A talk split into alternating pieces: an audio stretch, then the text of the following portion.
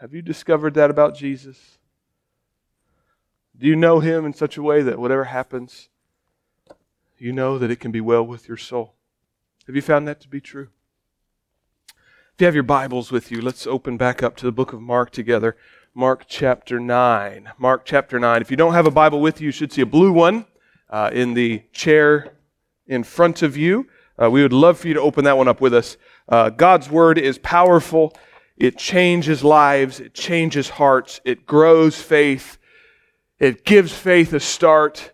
Um, we would love for you to open that blue one up with us. If you need a Bible, take that one home. If you know someone who needs a Bible, take that one to them. We just got with all those Bibles were on sale this week, weren't they, Darren? And Darren scooped up a bunch of them, so we got plenty. Take them home. Darren's always good about that. He's always finding us ways to save money. Uh, so please take that one home. We love giving those away. If you know somebody who needs one, take one home. Take it as a challenge. Find somebody who needs one and give it to them. Throw it over your fence to your neighbor's yard. I don't know. Do something like that. Uh, we'd love to be part of that. Okay, Mark chapter 9. We're going to be starting in a moment in verse 14. Big number 9, little number 14 in just a moment. Uh, Judah, we're in Mark chapter 9. Judah is nine months old. My son Judah is nine months old. That doesn't seem possible, does it? Does not seem possible to me. And I love this age, nine months, because uh, at five months, he was just kind of a, a, a, blob sitting there on the floor, can't do anything, right? It's so easy to take care of. At nine months, he's starting to learn how to, he's becoming mobile.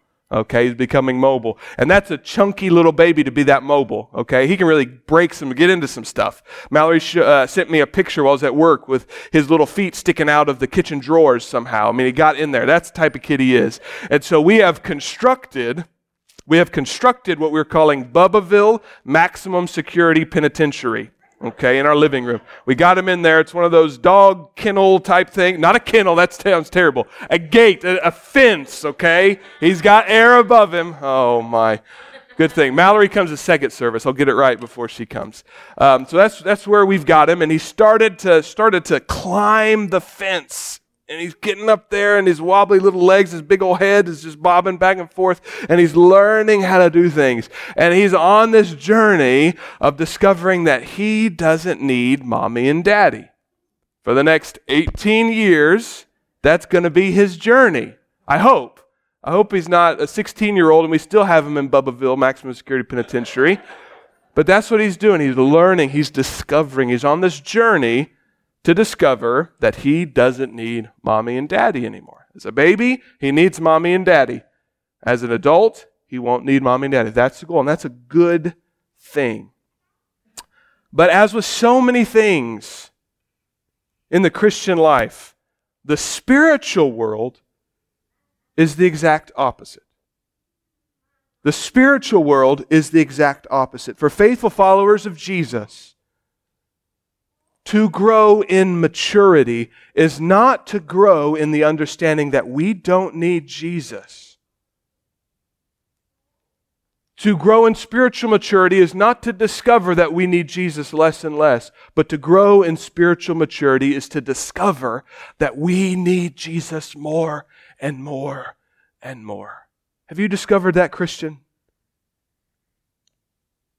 Spiritual maturity for faithful followers of Jesus is not to need Jesus less and less, but to recognize our total need and dependence on Jesus for everything.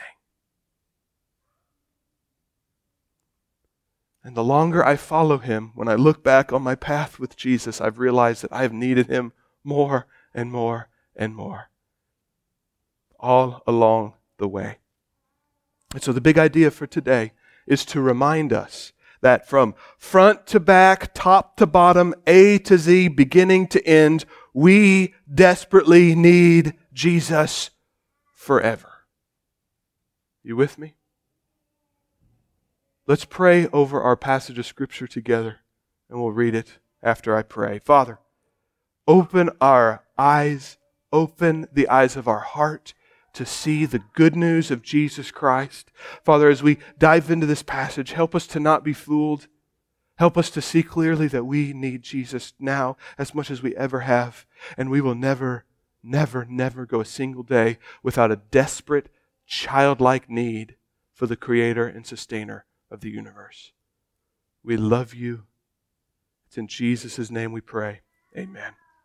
Okay, how much do we need Jesus? Let's read together Mark chapter 9, big number 9, little number 14, and we're going to go to little number 32. I'll read aloud. Would you read with me in your Bibles? It goes like this. And when they came to the disciples, they saw a great crowd around them and the scribes arguing with them. And immediately, all the crowd, when they saw him, were greatly amazed and ran up to him and greeted him. And he asked them, What are you arguing about with them? And someone from the crowd answered him, Teacher, I brought my son to you, for he has a spirit that makes him mute. And whenever it seizes him, it throws him down, and he foams and grinds his teeth and becomes rigid. So I asked your disciples to cast it out, and they were not able. And he answered them, Oh, faithless generation, how long am I to be with you? How long am I to bear with you? Bring him to me. And they brought the boy to him. And when the Spirit saw him, immediately it convulsed the boy, and he fell on the ground and rolled about, foaming at the mouth. And Jesus asked the father, How long has, this been happening to him? And he said, From childhood. And it has often, it often cast him into the fire and into water to destroy him. But if you could do anything, have compassion on us and help us. And Jesus said to him, If you can, all things are possible for one who believes. Immediately the father of the child cried out and said, I believe, help my unbelief. And when Jesus saw that the crowd came running together, he rebuked the unclean spirit, saying to it, You mute and deaf spirit, I command you, come out of him and never enter him again. And after crying out and convulsing him terribly, it came out, and the boy was like a corpse, so that most of them said, He is dead. But Jesus took him by the hand and lifted him up, and he arose. And when he had entered the house, his disciples asked him privately, Why could we not cast it out? And he said to them, This kind cannot be driven out by anything but prayer. They went on from there and passed through Galilee, and he did not want anyone to know, for he was teaching his disciples, saying to them, The Son of Man is going to be delivered into the hands of men, and they will kill him, and when he is killed, after three days he will rise again. But they did not understand the saying and were afraid to ask him. They still don't get it. They still don't get it. Okay. So, what's going on here? Remember, last week, the previous passage, we saw the transfiguration, the glory of Jesus revealed to Peter, James, and John. Jesus shone like the sun. Jesus wore robes that were so white you could never bleach them. It's, it's an otherworldly white. Jesus appearing with Elijah and Moses, and the glory of the Lord descending on them like a cloud, and then a voice coming from the cloud This is my son. Listen to him. They're on the mountain. They see this glory. And lest we forget that there's still a mission to do, we go from the glory of the mountain and you come down and the real world hits again. There's arguing. There's sin, there's hatred, there's gnashing of teeth, there's demonic influence, there is tremendous suffering, there is heartbreak, there is self righteousness, there is fear, there is hopelessness, disappointment, faithlessness, and even death. So, lest we think that Jesus' mission is over once we saw the transfiguration, we are reminded that he's much, he has much work to still do. And Jesus is coming, they're coming down the mountain, and this argument is so intense.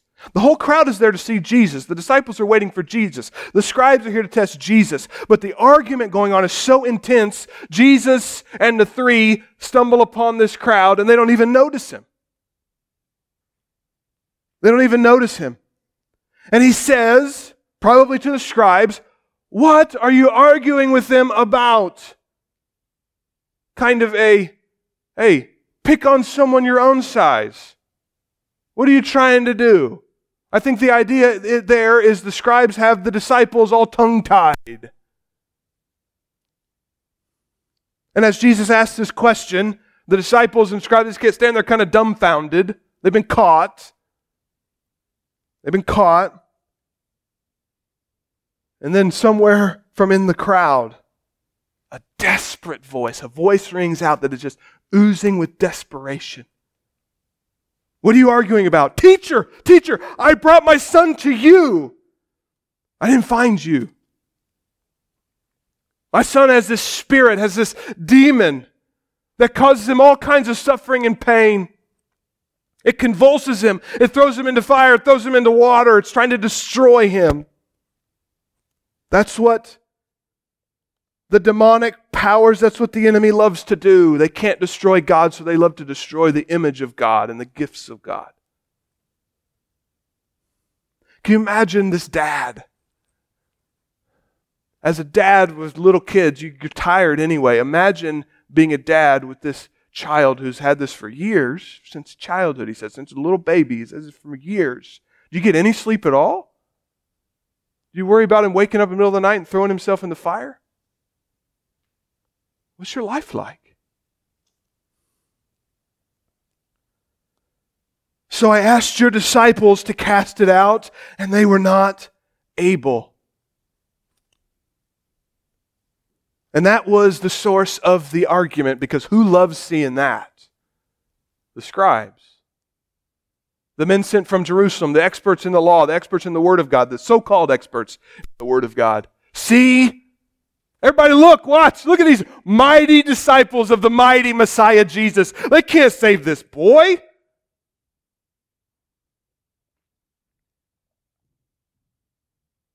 See, we told you Jesus was an impostor. This is the man that you're going to place your hopes in.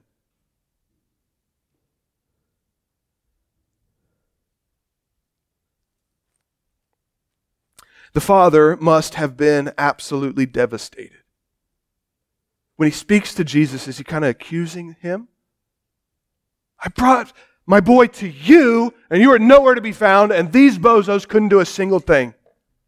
You can almost hear the, the hopelessness in his voice. Was Jesus not living up to what he had heard?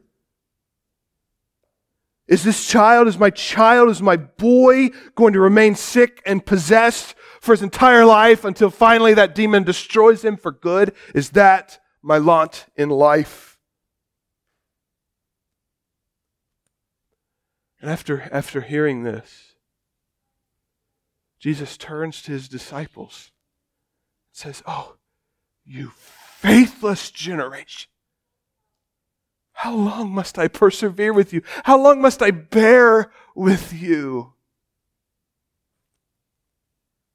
Yeah, he's talking, this is a, this is a faithless generation. We've seen that. But he is directing it to the people who have been faithless, the disciples. They have tried to cast out this demon and they have not accomplished it, and it's due to their faithlessness.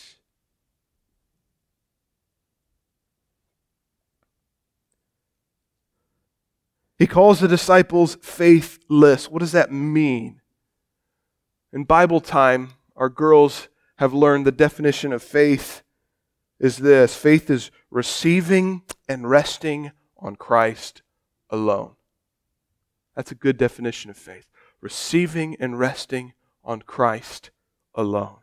And so, if the disciples were being faithless, they were not resting on Christ alone. Whom were they resting? On whom were they resting? What's going on with the disciples? Why this harsh rebuke? Why couldn't they, uh, why couldn't they cast out this demon? Why were they being faithless? Well, if you remember, this is why context is so important. This is why we read passages of scripture. This is why when you read at home, I don't recommend you closing your eyes, reading one verse and then being done with it. Read through books. Why? Because we will remember, if we read like that, we will remember chapter six, the disciples have been casting out demons. Jesus sent them away, he says, I'm giving you my authority, go and cast out demons. So Jesus is up the mountain. This man comes, the disciples say, Hey, we got this. That's their exact problem.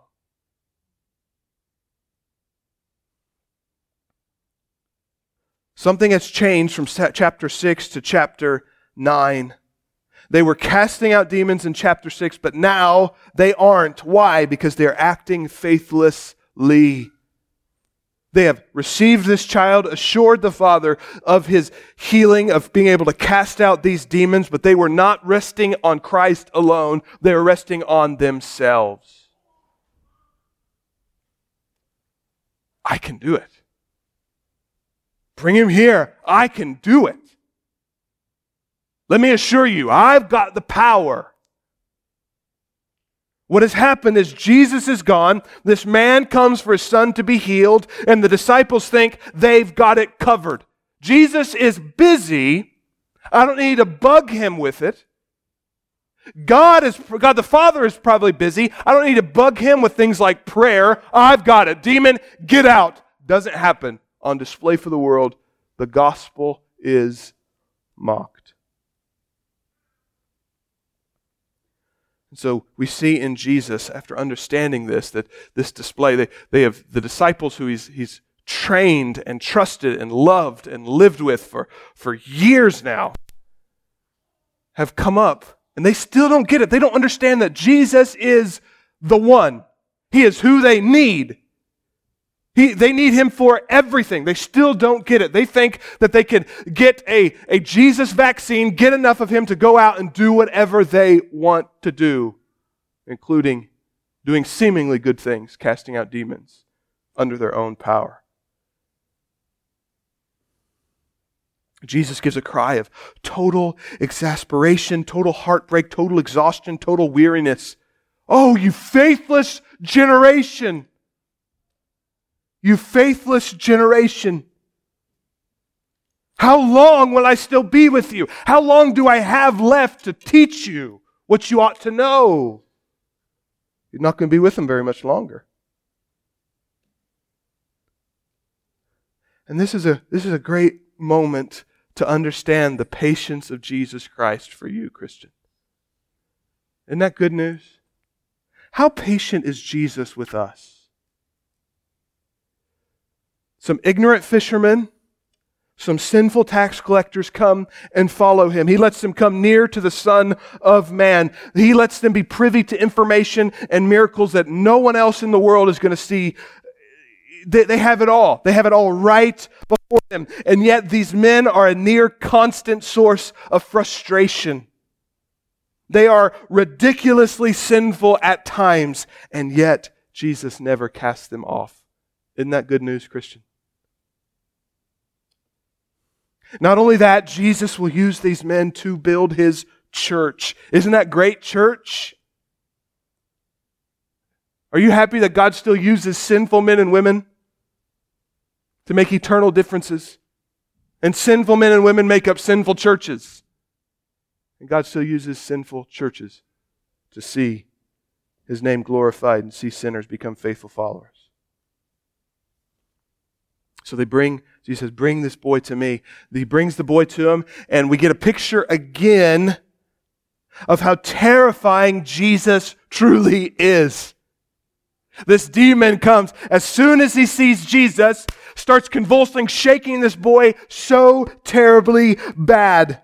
This is a being, this demon is a being of such great power and knowledge and evil that our minds can't comprehend it. And if we were to see this being with our own eyes, we would be tempted to worship it. That's how powerful this being is. And one glance at the Son of Man terrifies this demon.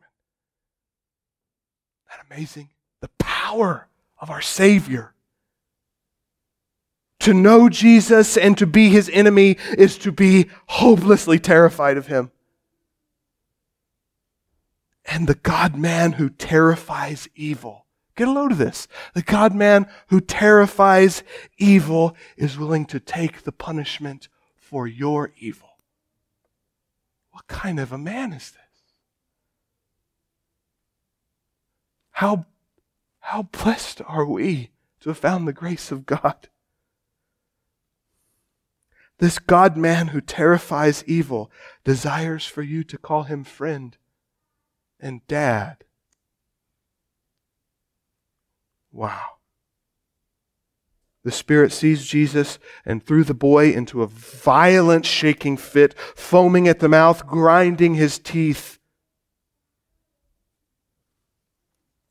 And as this is happening, he's spilling out on the floor. All these things happen, going rigid, grinding his teeth, foaming from the mouth. This demon is shaking him so violently. All this is happening right here, and this conversation is going. I'm sure the father rushes to him, does, his, does what he's done for this boy for, for years and years and years, whatever it is, to try to calm this boy, to try to help this boy. He goes into his routine, and this conversation happens, and he looks up at Jesus as if you can do something. Be compassionate and help us. If you can? If he only knew he was speaking to the one who created all things. If he only knew he was speaking to the one who created the cells of that boy's body. If he only knew, he wouldn't ask if you can. If you can, if you, if you can show compassion, if he only knew he was speaking to the man whom the psalmist will say is so compassionate, he collects your tears and puts them in his bottle. That's how compassionate he is. Not a single tear you cry will fall to the ground without him caring. He collects your tears and puts them in a bottle. He knows what you're going through. He has compassion for you. If he only knew. If, if, if you can help us, if he only knew he was speaking to the man who will help millions of men and women be justified, forgiven, inherit eternal life, and one day rise from the dead. If he only knew. Can? So Jesus answered him, If I can. All things are possible for those who believe if I can. The healing of your boy does not hang on my ability to help, it hangs on your ability to believe.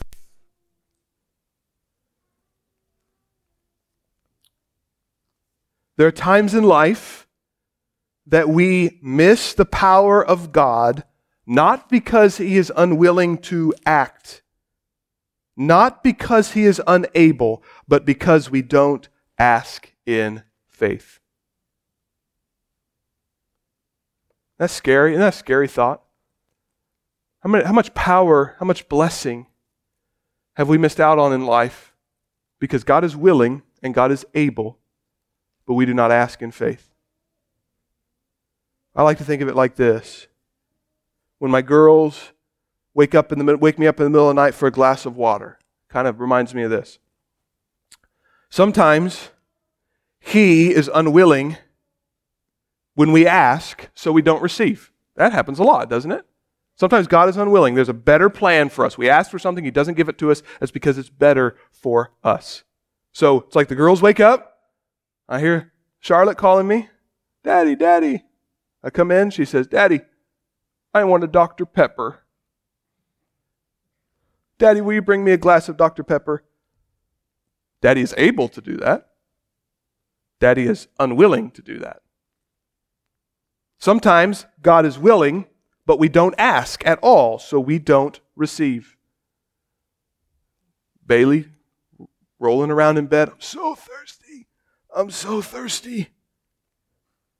I'm so thirsty. And her daddy would certainly be willing to get up in the middle of the night, get her a glass of water, and bring it to her. But if she just lies in bed thirsty without saying a word, I won't. Of course, all comparisons between me and God break down, right? But I hope you get the point. And sometimes He is willing, but we ask without faith, so we don't receive. Asking without faith is asking while not relying on Jesus alone. That kind of conversation might go like this Daddy, Daddy. I rush in. What? What's wrong? Daddy, I picked up all my toys yesterday, so you owe me a glass of Dr. Pepper. Now go get it for me. That ain't going to get you Dr. Pepper. That is not asking correctly. That is not asking in faith. And sometimes He is willing and we don't ask at all, but we still receive. Isn't that right? Sometimes I'll walk past their room and see them tossing and turning in bed and bring them a glass of water even if they don't ask for it. Isn't our God wonderful? If I can, all things are possible for those who believe. Your boy is not is being your boy being healed does not hang on my ability to help, but your ability to believe. And he says one of the most tremendous phrases. I believe. Help my unbelief. I'm getting some head nods. You've been there. I believe. Help my unbelief. This expresses distress and humility and understanding. He gets what Jesus is coming to, is coming from. He gets what he's saying. But he also understands he doesn't have the ability to believe. He doesn't have what Jesus is asking for. He looks in his heart. He knows what Jesus is calling for, and he, he has the, he has the self-examination. He could see that he doesn't have it. I believe. I, I, help my unbelief. My boy relies on it, and I don't have it. Whatever Jesus needs, whatever faith Jesus needs, is not in me. I believe, help my unbelief. And Jesus, upon hearing his humble declaration, he says, he steps in. The, the absence of faith, Jesus supplies. Whatever was gone there, Jesus supplies because it happens. You mute and deaf spirit, I command you, come out and never enter him again. And it convulses the boy so terribly that everyone thinks he's dead. Probably think it broke his neck. That's the, that's the violence through which this happens.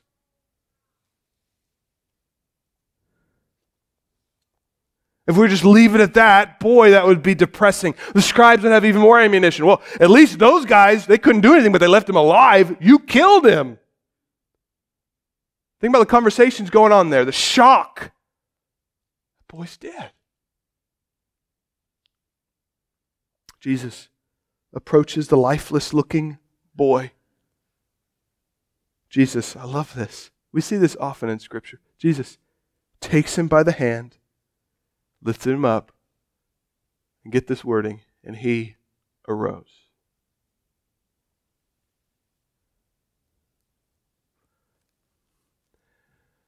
Amazing? Then we get a conversation where the disciples, I think how sheepish these guys are. If you follow Jesus, you're going to be humble eventually. Are you with me? To follow Jesus, you're going to lose that pride. It's going to be rough. How many times have we seen this happen with the disciples? They kind of come in this house, they're really sheepish, and they're kind of, uh, part of them's going, whew, I'm glad Jesus showed up. They say, Jesus, why, why couldn't we? We know, we know we were faithless, but why, why couldn't we cast this one out? Jesus says, This one, he says, this one cannot be driven out by anything but prayer.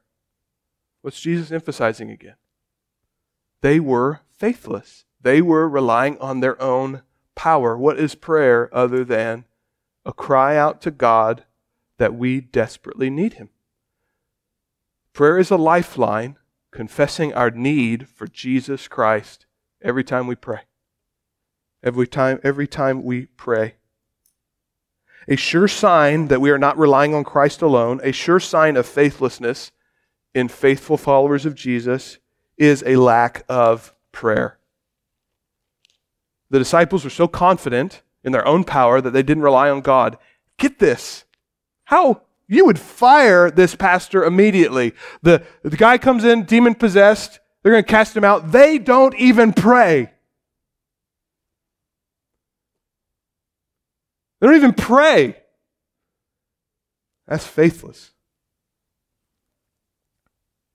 We would at least pray, I would hope. And so, what we see is we just saw a parable of a resurrection. We see a parable of the resurrection. And then Mark attaches, to make sure we see this clearly, Mark attaches 30 and 32, where he shows us the ultimate object of our faith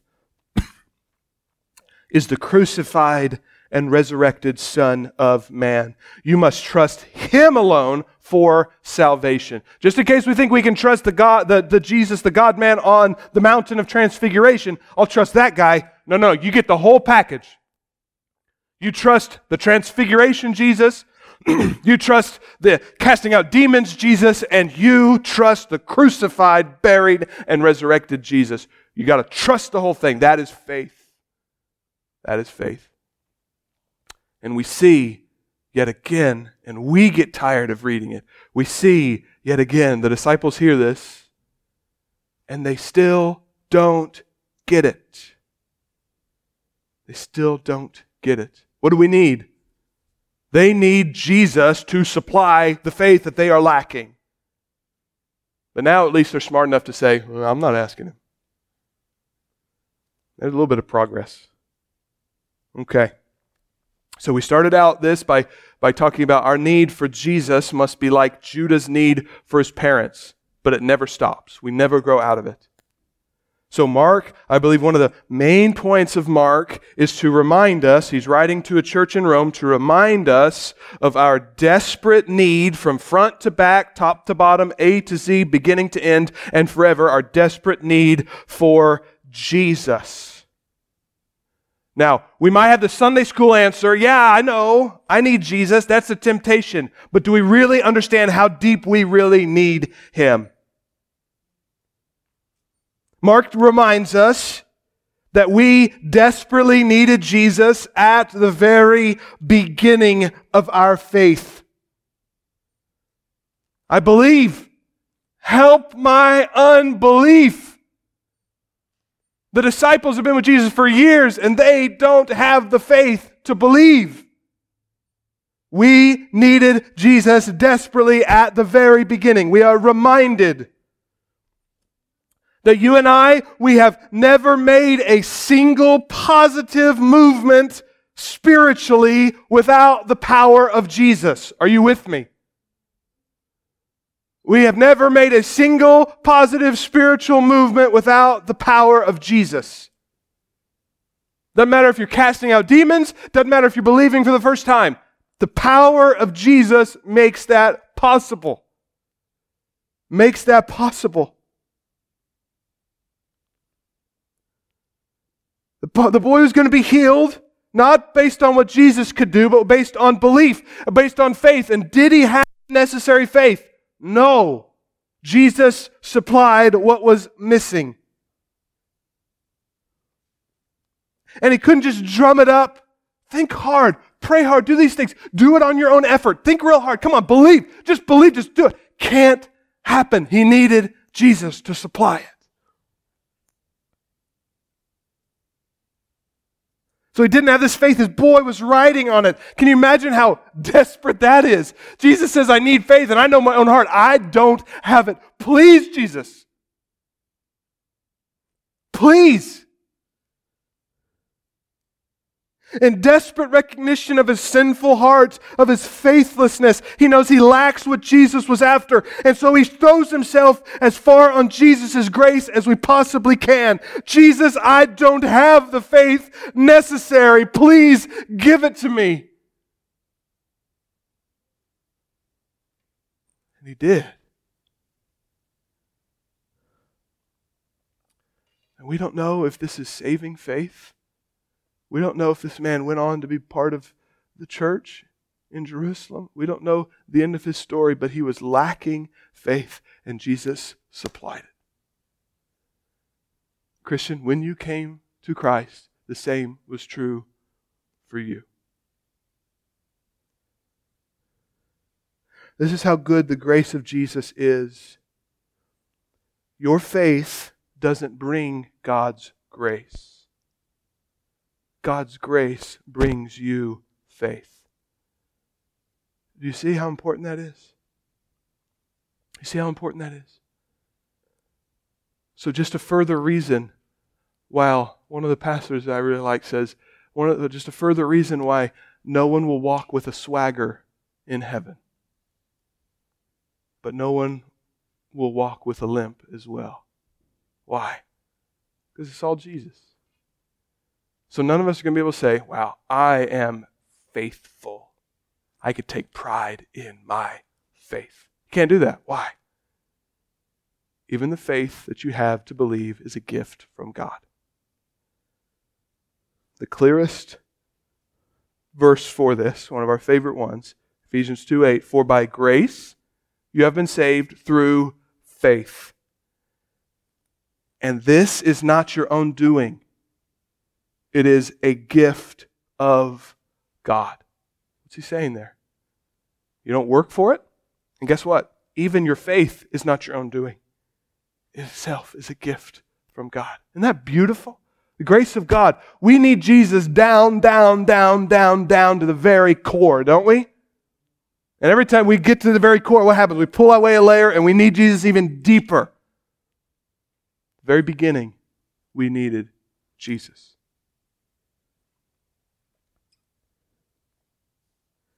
The very beginning, we needed Jesus. We mustn't take glory from Jesus by thinking that I am the source of the faith that saves me. Jesus is the source of faith.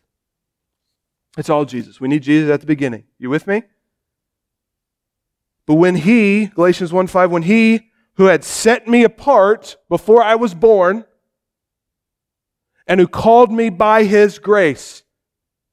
Do you need Jesus for that? Could you set yourself apart before you were born? No, you needed Jesus there. He set you apart and called you by His grace. Ezekiel 36, 26, and I will give you a new heart and a new spirit I will put within you. Do you make, do you do your own heart surgery? No. He gives that to you. You need Jesus at the beginning. For by grace you have been saved through faith, and this is not your own doing. It is the gift of God. Faith. We need Jesus from the very beginning. We need Jesus in the beginning. We need Jesus at the middle. We need Jesus here in the middle. The disciples thought they graduated from Jesus onto bigger and better things. He empowered them to cast out demons before. I must still have this power. I'm on to bigger and better things. And they fell flat on their face. They brought discredit to the name of Jesus and brought hurt to other people. Because they thought they moved on from Jesus. Christian, you need Jesus now in the middle. It is a dastardly trap the enemy has set before us to tempt us to believe that the gospel of Jesus is what saves us, and then we graduate to deeper things of faith. It's a trap to believe we don't need to hear the gospel proclaimed every single Sunday. I pray and I hope I'm going to stand before God, so I pray this is true. I pray you hear the good news of Jesus from this pulpit every single Sunday. Because we never graduate. We never graduate from the basic understanding of who Jesus is. The cross is a PhD. It's not kindergarten. We think it's kindergarten. We think the cross, you, you, my girls at children's church, they're going to color in the cross and then we're going to do big boy stuff in here. No. You never, never, never, never, never, never, never, never graduate from the cross of Jesus Christ. Disciples thought, I had Jesus. Now I've got this. I'm doing good things. You never. Christian, if you're doing miracles, if you're leading small groups, if you're preaching sermons, if you're doing great things for Jesus, but you are not connected to Jesus, you are not faithfully following him. We need Jesus in the beginning, we need Jesus in the middle, we need Jesus. We need to be reminded that we need Jesus at the end. Is there not a louder alarm bell for the living than a dead body? Dead bodies in the gospel scream out, pay attention. Pay attention. The little boy, seeming dead in the sight of the crowds, the disciples, the scribes, and the father, is a clear parable. This will be you soon. This will be you soon. When I perform funerals, the thought always invades my mind Are you ready? This could be you tomorrow. I hope when you go to funerals, you think the same thing. This, are you ready? Death is the ultimate parable. It is universal. It ambushes us. It is evil. It is unexpected. It is devastating. It is devastating. And it doesn't just stay with our physical bodies. Marriages die. Relationships with family die. Joy dies. Your commitment dies. Your perseverance dies. Your prayer life dies. Your peace can die. We need to be saved from death. Who can save us? from this bondage of death. What do we need? We need the author of life.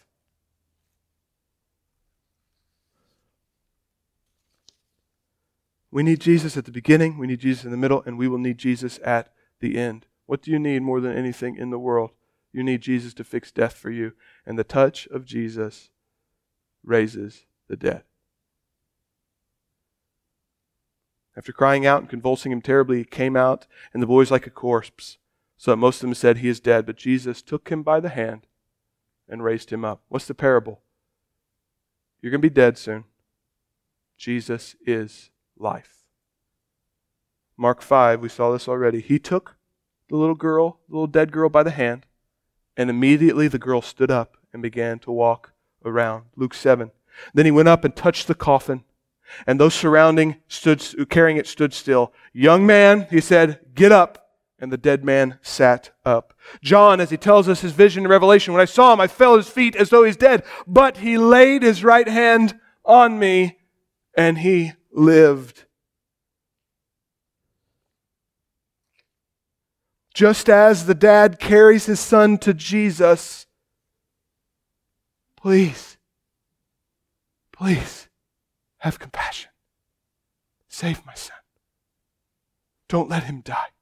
Touch him and heal him, just as the Father does that. Have you brought your own death to Jesus and begged him to touch you and to raise you from the dead? Have you brought your marriage? Have you brought your dead marriage to Jesus? Jesus, please touch it and bring it back from the dead. Have you brought your relationship with your kids to Jesus? Jesus, please touch it and raise it from the dead. We need Jesus at the beginning, at the end, and in the middle. Faithful followers of Jesus discover that maturity in the faith is not needing Jesus less, not needing the cross less, not needing, needing forgiveness less, but discovering we are like my son Judah, totally dependent on Jesus from top to bottom, beginning to end, A to Z, and we need him this way forever. Worship team, will you come and join me? Do you understand the depth of your need for Jesus?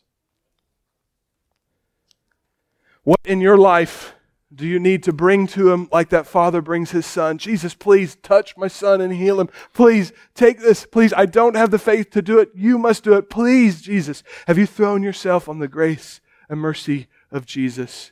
You need him. You need him, and he is there for you.